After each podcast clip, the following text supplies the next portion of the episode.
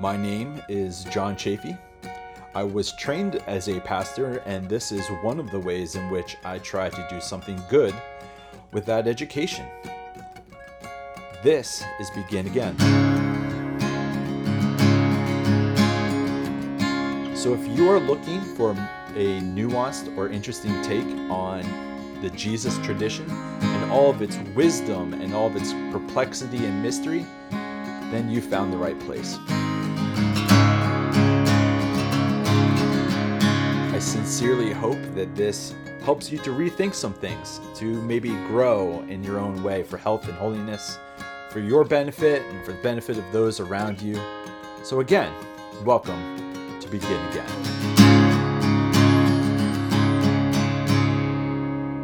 All right, there we go. So, this time I'd like to welcome back uh, Brian Zahnd.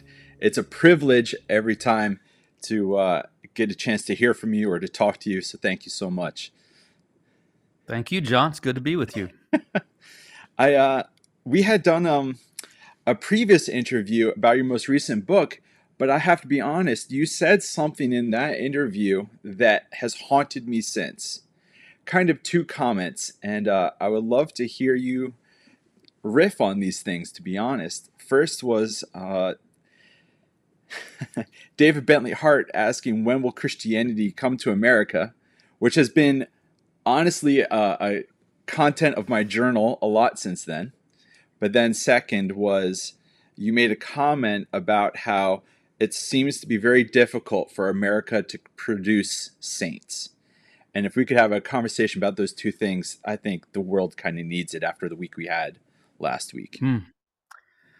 Yeah, and these questions, you know, I'll be honest with you, John. I do a ton of these podcasts. I mean, that's just the truth, and they almost always go down the same path, which is fine. Uh, so I pretty much end up saying the same thing over and over. Mm. These two questions are not the same. So is that right? Um, there'll be no stock answers coming from me. I'll be okay. These are things that I have thought about, but I haven't presented much on. So. Mm-hmm so, your first question, you want you want to start with the David Bentley Hart quip? Sure, because that's a good one. You that's know, a good quip. I, I, don't know how many people know David Bentley Hart, American Orthodox theologian, essayist, philosopher, total uh, freaking genius, irascible, uh, black belt in snark. That's very true. But uh, yeah, a, a friend of mine was doing a podcast with him, and he, he said something to the effect of, you know, Christianity in America, you know, as setting up a question. And uh, DBH, as we call him, jumped in and says, Well, I would not presume that Christianity has ever arrived on the American shores. Wow. Wow. I have since seen that in some of his writing. And of course, it, it is provocative, it's snarky, um, but I think there's something there. Mm-hmm. Um, there's something there. I mean, of course, there's Christians in in America, and of course, there you know churches and people who believe, and but I I thought that was insightful enough that I've remembered it and I've quoted it myself. Mm-hmm. You know, more in casual conversation than anywhere else. But I think there's something to it. Um, so where to start? Okay, I should I should disclose this everybody knows I am I am embarrassingly unaffiliated mm. as far as any kind of Christian denomination. I do not boast in this. It's just, you know, life happens, right? Mm-hmm. And so I'm a product of the Jesus movement. And by the time I was 22, I was our, our coffee house ministry thing had turned into a church. Right. I'm still with that church 40 years later and we were and still are non-denominational. I, I, don't I don't I'm not terribly apologetic about it, but I don't think it's the best. It's just what happened. So I'm not I'm not an advocate for that. It's just what happened. What I am though is deeply intentionally ecumenical. I love mm-hmm. the whole body of Christ, and I could I could see myself in about any of them. So I just want to you know preface what I say with that.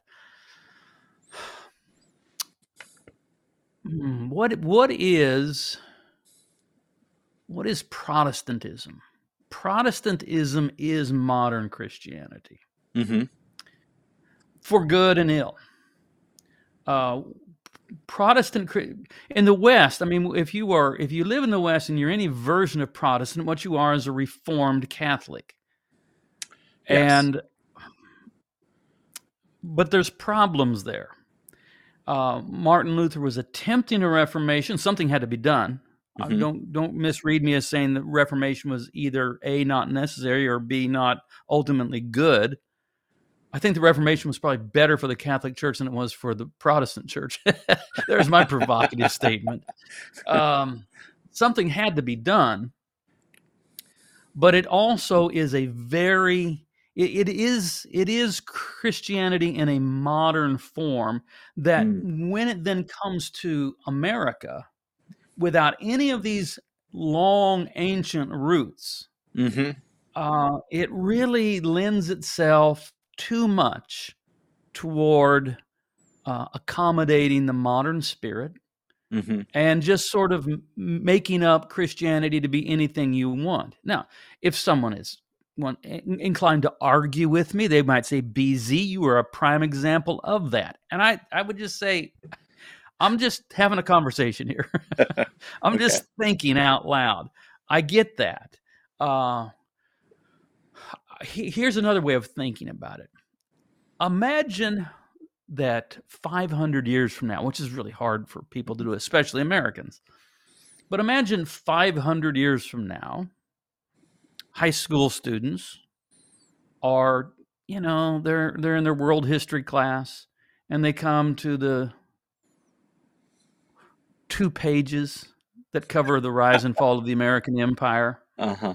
and they don't know much about it, you know, but they, re- I I think the lasting legacy of America may very well be that is, if we don't, you know, lead the world into a nuclear war, that would be different. Let's let's leave that aside, though.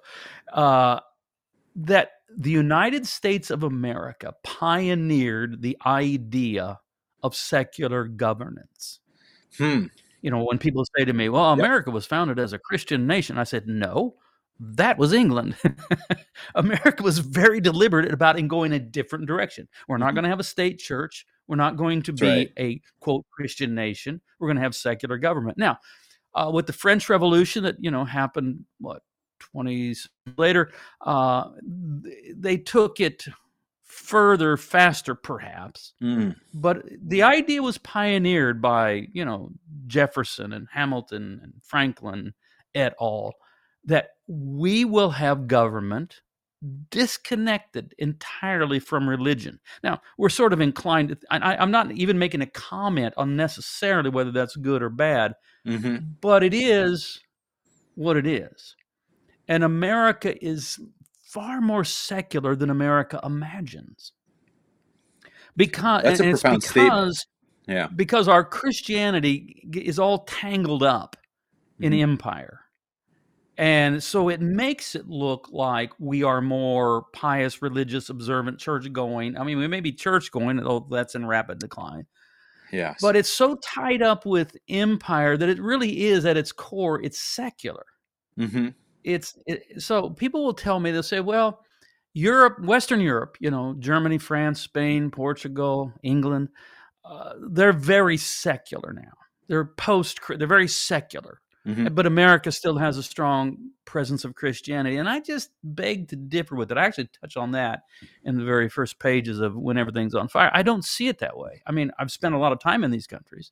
And what I sense is very deep, though often quite forgotten Christian roots. Right. I come to America and I see a thin veneer of Christianity over really what is just civil religion. Mm-hmm. So anyway, that's that's my opening salvo on that. Oh man. Well, there there is certainly a, a certain approach to history. There's a narrative, obviously, and uh, you and I are both fans of Walter Brueggemann, who hmm I met him back in D.C. a couple years ago, and he's this sweet old man He, who's just oh, he's the sweetest. No, he he's he has sat here in this home with me and just been Oh. as affable and fun and delightful as you can imagine. I mean, you don't ask of, of these great, you know, scholarly heroes. I don't ask of them anything more than what they have given us in their theological work. But what a bonus when they turn out to be just lovely people. Oh, right. Yeah, absolutely. Yeah. I, but in his book, the um, prophetic imagination talks about the importance of narrative and how the way that you talk about the story of what we've all gone through or the history, whether it's the uh, royal narrative, which is the narrative of the government Right. or the narrative of the prophets, it's just profound. But as I'm thinking about some of what you said, there's there was something that happened to me when I went to seminary is that I heard all these mystics talked about, but we never studied them. Mm. And so in the 10 years after seminary, I kept reading these people and I started thinking these guys are where the mojo's at. And then as I kind of ended up doing what you in some sense have done is become kind of omni denominational. I started Yeah. reading outside of the Lutheran box and then outside the Presbyterian box, outside the Catholic box. I'm like, it only helps. But when you have a very narrow understanding of what's approved to be learned, you miss on the wide scope of what Christianity actually is. And that's why Dave Bentley Hart has been so helpful for me to read more of an Eastern Orthodox, even with his most recent Right. one, uh, You Are Gods. I finished that one in about a week. Yeah, that's a great book. I loved it. It's got some punch to it. his books tend to have a punch to them. Sure. I mean, that's that's characteristic of him. But I, I especially like that. And then you know he, he released two almost simultaneously. Mhm. Right before that, he released uh, Tradition and Apocalypse, Mhm. which I also read, which was very interesting in that that's the book that a Protestant might read and go, yeah, yeah, it's kind of what we've always believed. Uh, There, he is talking about how um, the you know the the the um, Orthodox and Catholic Church Mhm. appeal to tradition, and yet you can never that that that's really more or less a game that we are playing because you can never really arrive at okay here is the foundation of that tradition. It's actually just something that is developed over time and Mhm. then it has to continue to develop forward or you just get stuck. Um, but here let me try to tie this together for just a second. So I, I see i see secularism really prevailing. Footnote. Let's stop here and have a Mhm. footnote ivan illich he said oh stop with this talk of a secular we're not in a secular age. Uh, the whole thing that drives secular progressivism is simply christianity but not admitted to be so. And in some ways the secular critique of christianity is that it is not christian enough Gotcha. I mean, Yeah. it, it, as as as a secular critic would attack the church, they will use values that they inherited from Christianity Mhm. unwittingly. They don't really know that's what they're doing. But the- the idea that there should be justice for all, and there should and there and, and we should we should take care of the poor, and we should not abuse people or whatever. Where does that come from? That doesn't come from the pagan world. Mm. that is that is simply the leftover capital of a certain value system that was oh. brought into the western world through the church okay so that's that's a pushback but still there is something to if you don't want to call it secular just call there is a a departing from any acknowledged Mm. affiliation with Christian faith occurring in the Western world with great rapidity. And I think that once that tsunami com- Mhm. completes its scouring of America, I, I would see America, let's say the United States, United States, Canada, having a more difficult time of recovering because Mhm. we don't have those roots Mhm. in Europe, there are the there is you know you you have s- to to- for whatever they're worth, you still have some state churches, and you have at least even just physically, you just see the great edifices of a of a civilization that was Christ informed. And anybody that knows me knows I'm no I'm no fanboy of Christendom. I mean, if anything, I've been a pretty strident critic of it. Mhm. and I suppose I will continue to be. I will, but it, it's complex. And what I'm, I'm just to make it as simple as possible. America doesn't have the long Christian history and the deep Christian roots that Western Mhm. Europe has. Right. And so that's what we're getting at with maybe DBHs. I'm not sure Christianity has ever really arrived. And um, Mhm. and and the the dominant form of Christianity you do see in America, i- it is very American. I mean, I mean, Yes. yeah, I'm sure that's that's true all over the world. I get that. That you know what is what is the Roman Catholic Church? Well, in some ways, it's the state church of the Roman Empire. Now, the advantage they have is their empire's gone. Once your empire's gone, you can you say, all right, let's just get about the business of being the church, and that's a little better Wow. and it's global. It's global, so they're not they don't they haven't pledged all their allegiance to one particular nation. Um, the American, you know, most vocal church, uh, they, yeah, they're they're the state church, even even though it's de facto unofficial. right. Let's just say it. the American Evangelical Church is the de facto state Mhm. church, at least of the Republican Party. Yeah. I can say it that way. Um, in Orthodoxy, th- they have not been able to quite have that break, and so that, that's you know that's the disaster we're Mhm. seeing with uh, the uh, Patriarch of Moscow, Kirill, just Mhm. being. As Pope Francis said, this is not my words. This is not DBH Yeah. snark master. Uh-huh. This is Pope Francis calling him Putin's altar boy. Oh my Dang. gosh. Pope I don't think I Francis knew that one. Bomb. Oh no, he had he he yes he did. Oh, and see, no. the context was Oh. they had a they had a video conference when this war began. Mhm. They're like you and me, you know, they're sitting in front of their cameras talking. And for the first 30 minutes, all Kirill does is read a prepared statement that is nothing but Putin's talking points. But we've got the, you know, denazification and all this nonsense. Finally, Pope Francis interrupts him and says, Brother, you know, we're not to use the language of politics, we're to use the language of Jesus Wow. and kind of reproves him. And then later on, while being interviewed uh, by reporters, he said that he says, "Yeah, yes, Patriarch Kirill must not be Putin's older boy." My gosh. Well, that's Oh. I I So- agree. But that's that's isn't that a part of it though? Is um, I I sent you an email previously because I was interested by this word yurodivy. The Russian word for saint is also the word for fool Mhm. or idiot. And Yeah. as I've been kind of wrestling through things, even with the most recent school shootings and, and so many things, saints in America need to be odd.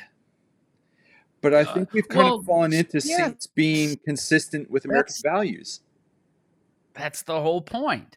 Is that you know there? What about fools for Christ? Yes. I mean, that's you know that's Russia has a the Russian Orthodox Church has this long history of holy fools, and it's kind of hard to explain. You just need to meet them in some novels or something. Mhm. But they are people who are odd, out of step, that you could at first easily dismiss as just being some sort of weirdo, but then all ever so often they'll say something that's like, whoa, wait, wait, wait, wait, where did that come from? Yeah. that, that is very it's, it's a word this is a phrase from Brueggemann a word from elsewhere yes. that seems to have particular resonance and you know prophetic punch um america i mean what saints have we produced i, I don't mean i'm not asking i'm not asking for you know technical they made Right. it into the hall of fame i mean you know that that people go yes that's a saint that's a saint you know there's there's thomas merton maybe you know Dorothy Day. um, saint certainly a mystic yeah. uh, you know, the, Thomas Merton. But, he, but he- let's, let's remember, Thomas Merton wasn't born and raised in America. He ended up here, but he wasn't right. born and raised in America. Right. Um, you know, then there's kind of like the Catholic justice saints. You Mhm. know, Dorothy Day and some people like that, but there's just not many. You know, Wendell Berry, we might think of in some ways, or at Mhm. least more of a kind of a mystical prophet bringing a word from elsewhere. But we just don't have. It just doesn't seem like this is fertile soil for Mm. producing the kind of people whose voices can be well heard and generally well respected. Um, Oh. Because it's got it's got to sell in America, right? It- It's got to sell. because we're all America is more than any nation in the history of the earth commerce driven. Everybody knows that. That's not news. I mean, yes, every nation has commerce motives, and but but America's, you know, we're we're we are the champions of that, right? And um, and and that's one of the critiques I would make of the American church. It's very commercial, hmm. And yeah, man, a, a commercial Christianity is not going to produce very many saints. It it can produce a lot of adherents, and uh, and and it can it can spread its brand globally, and that's happening, you know. But it it doesn't produce the kind of people who, right, who are known for their mystical writings and their deep spiritual insight. I mean, we don't have we're not gonna. I don't see America having a Julian of Norwich, you know, mm. that is known very soon. Which we just right? had our feast day about a week and a half ago. Yeah. There was um I didn't know that. It, uh, is that um well, there's, on, on whose there's calendar two of them. is that? There's one yeah. on the eighth, and there's another one on the thirteenth because the Lutherans like her, but then Eastern Orthodox and their others like it on the thirteenth. Um, mm. which, yeah, grab a hazelnut if you can in celebration of her. But as I you was, know, my my, my calendar. I mean, I I'm not an Anglican, but that's what I pay the most attention to. But I don't think she's on. I mean, how do the Anglicans not have Julian Norwich? Like you know, oh yeah, that's a great question. That, that should right? be like their biggest deal. Yeah, mean, right? she's one of them. of course, yeah.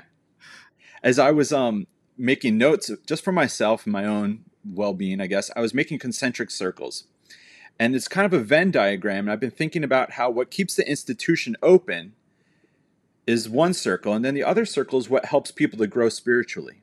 Yeah, and those two things don't completely overlap. They do, but there's an element of we have to choose sometimes what is it that can help us to grow spiritually, Man. even if it maybe hurts the the institution? It, that that sounds like you've been sitting in our leadership team meetings. We talk about oh, that oh, yeah? All the time. That you know, I don't know if you're familiar with. Uh, well, it's made popular by Richard Rohr, but I don't. It, I think it's. I don't think it's original with him. Might be I don't know. I'm not sure where it came from. I, I do know, but I've forgotten. Uh, first half and second half of life. Oh, you Carl know, Jung. You're familiar with that? With, yeah, well, yeah, with that concept. You know, uh-huh. the first half of life, you're you're building.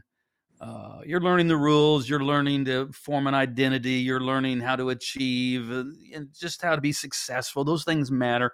Then, hopefully, you begin to migrate into the second half of life, and you begin to hold those things more loosely and you begin to pursue wisdom, more compassion, more depth of mystery. And so we have this conversation can is there such a thing as a see it seems like every church in America is a first half of life church. Well, but then, but then that's you try an interesting to be a phrase. Second, okay. Yeah. Then you try to be a second, but you you want to be a second half of a live church. I mean, you want it led by true elders right? You know what I mean by that? Yeah, sure. Uh-huh. Men and women who who have become contemplative. But that's not terribly attractive, and I mean attractive in the most literal mm-hmm. sense of the word. It's it's word. It's hard to attract people. So so we're always having to your Venn diagram. Mm-hmm. There, you know, we do have to. I mean, we can we can sit around and talk about how pious we are. We are seven people. Mm-hmm. or we can say okay we, we we need to be engaging enough reflecting enough of the culture to attract people but then try to move them into mm-hmm. kingdom it's it's endlessly challenging but i mm-hmm. but i don't want to sit here and moan and i mean i suppose that's always been a challenge for the church right i suppose right true let you as ears hear but it just it seems it's it seems to me i mean maybe i'm just since this is the only life that I've lived, as far as I know, uh, it, it does seem that being a pastor in America in the early 21st century right. is not an easy gig. Again, no. I know people are going to be, I mean, people are not prone to give sympathy to pastors, and I'm not looking for it. But I'm just saying it's not an easy task. Mm-hmm. I'm not talking about the hours or or the pay or or whether or not you're appreciated. I'm just saying just the task make disciples out of contemporary Americans. It's a hard job. Oh job. my gosh. Yeah. Because because they're already they're already thoroughly discipled. All of us, I mean, I'll include myself too. We're already thoroughly discipled into a rival religion called America Wow. that we don't even recognize most of the time as a religion. hmm And so Right. that's one of our real challenges. And I mean, that goes back to the original meaning of the word religion. If it actually does come from religio or religere, meaning to rebind, Right. what holds you together, America definitely has a philosophy that says this will hold your life together. And it's not really Orthodox Christianity that's being taught. Commonplace, I guess, is the thing that holds people together. I'm, I'm fascinated with, though, with Jesus he doesn't ever seem to force people to grow, but he always invites them to do so. Yeah. Because there's something about the forcibleness, and that, that was actually one of my difficulties in my previous life doing youth ministry, is like I can only invite the kids to grow in their own Right. faith. I can only invite that. It's very difficult to make anyone become a, a believer before they're 18 and graduate to college. But I feel like Jesus set that model of just constantly throwing out the fishing nets, just constantly inviting. Yeah, I, I have a I have a story about that. You know, I've been the pastor of one church for forty years, one congregation, and I remember pretty early on. You know, this is probably within the first ten years. I remember being frustrated because the church was small enough. I pretty much knew everybody, Mhm. and I could have a lot of, you know, I could just work with everybody's sort, sort of like.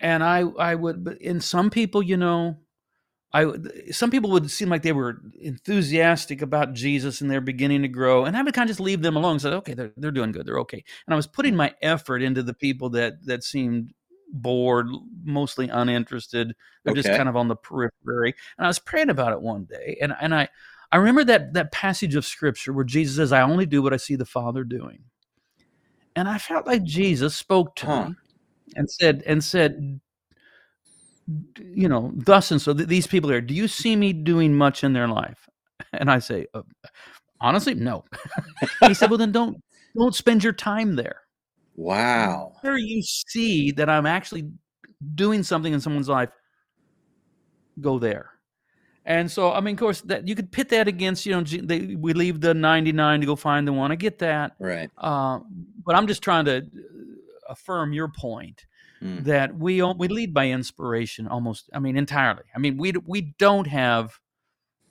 i mean whether it's good or bad i don't know i mean i could argue both sides a, a, a church structure where you know some of the leadership actually has in some ways some authority right Mm.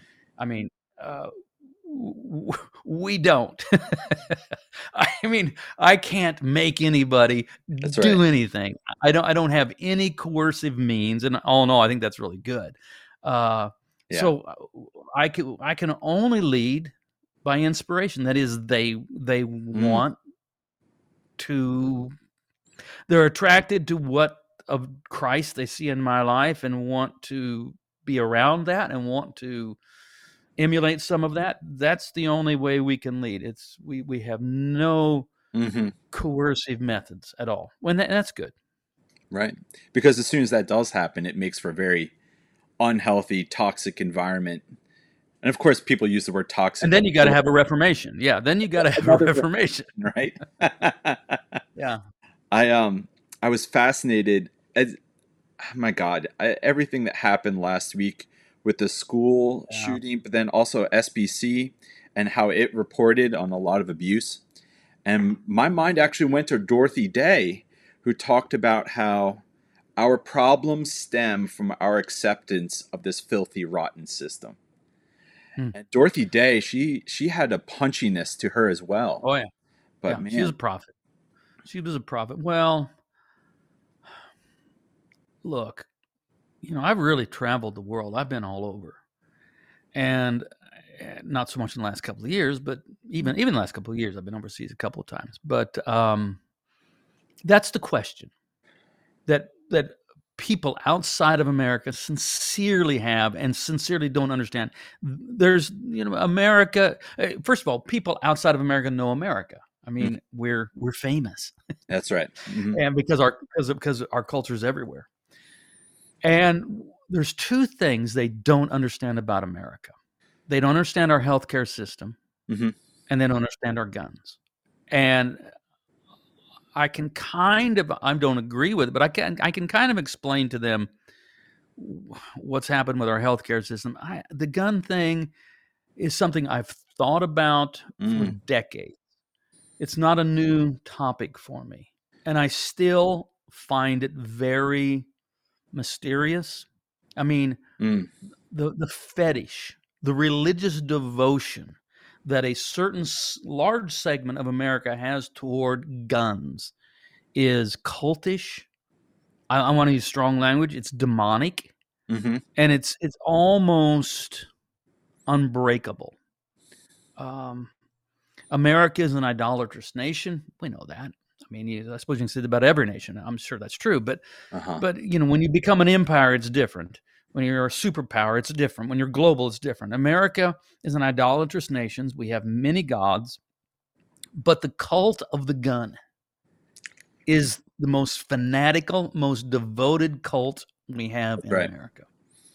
And Mhm. I can't fully explain it. I mean, it would take, I don't know who it would take. It would take, uh, I don't know, it, does it take a sociologist, a psychologist, a theologian, a historian? Probably takes all of that all of that. to explain how we've arrived at this point where what I don't know what the percentage is, but a certain percentage of people in America actually belong to a cult that worships the ideal, the myth Mm. of redemptive violence through guns.